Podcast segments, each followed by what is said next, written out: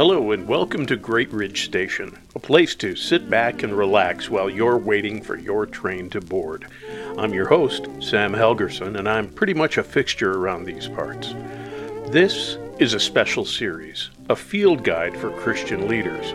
We're reaching back over 1,500 years to bring you a leadership classic from St. Gregory the Great, a week by week look at timeless wisdom from the past.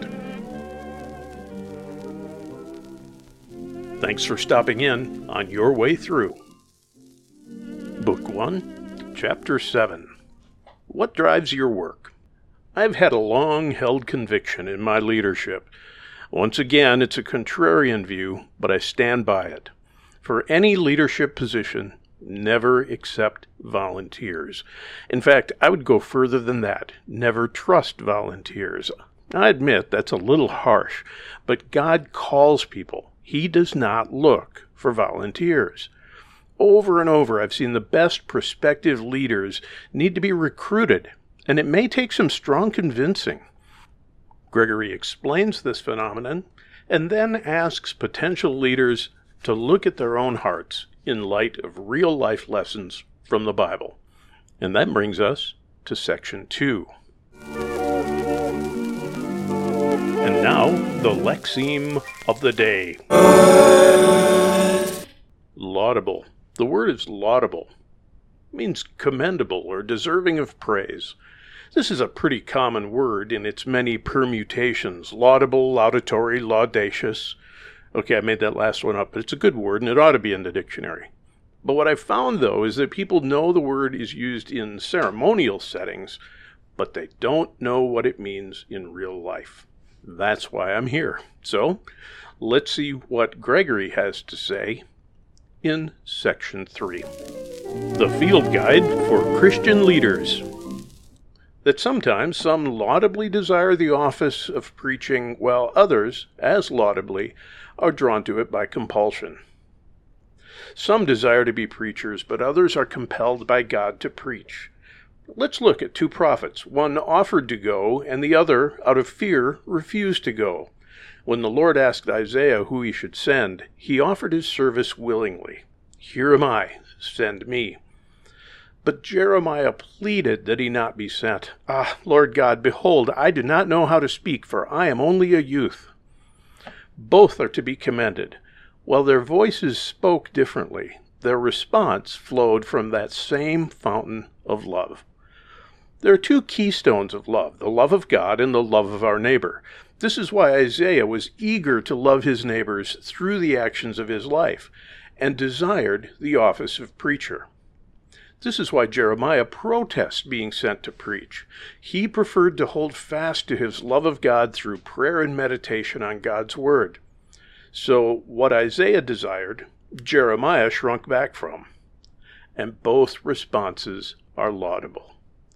Jeremiah did not want to lose the blessings he had derived from silent contemplation, and Isaiah didn't want to lose the blessing of diligent work. Note this the one who refused did not persist in his refusal, and the one who was eager to be sent saw himself purified by a coal from the altar. This reminds us that no one should approach any sacred activity unless they've been purged of their sins and that no one who's experienced God's all sufficient grace should deny it through a show of humility. Since it's very difficult for anyone to be sure that he has been cleansed, it is safer to decline the office of preaching. But when God's will makes that calling clear, it should not be stubbornly declined. This is shown clearly in the life of Moses, who is unwilling to take on the role of leading this great multitude of God's people and yet he obeyed. It would show that he was too proud if he took on that leadership role with no trepidation or hesitation. But it would also show that he was too proud if he stubbornly refused to obey the Lord's command. This shows that he was both humble and submissive. He did not consider himself to be worthy to lead the people, but he consented to the will of the one who had commanded him. This merits some soul searching. If you're a rash one who has no fear of pursuing roles of influence, consider that even the holy men, when God commanded them, were hesitant to lead other people.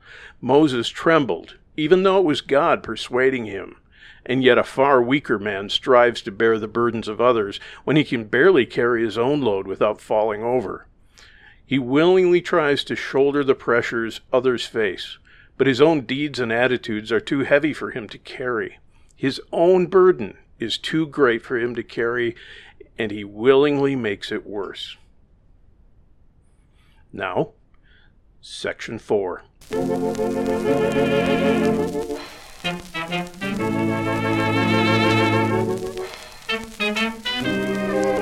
And now it's time to stand before the mirror of truth. Well, there it is, Book 1, Chapter 7. Have you noticed Gregory's deep knowledge of human nature? He steadily dismantles our tendency toward human centered thinking and draws us back to Christ centered thinking. Check your own attitude in this. Are you called or are you a volunteer?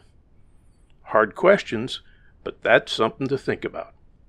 Thanks for joining us at Great Ridge Station. As the train boards and rolls on to its next destination, we hope you found your time here helpful. The paraphrase of St. Gregory's work, along with supporting content, was developed by Dr. Sam Helgerson. As always, our sound engineer is Brick Martin. The opening music is from Guy Lombardo, Down by the River, and the closing music is from Xavier Cugat, Brazil. Great Ridge Station is a service of Great Ridge Group, LLC. Stay with us on this. We're eagerly awaiting your next visit to Great Ridge Station.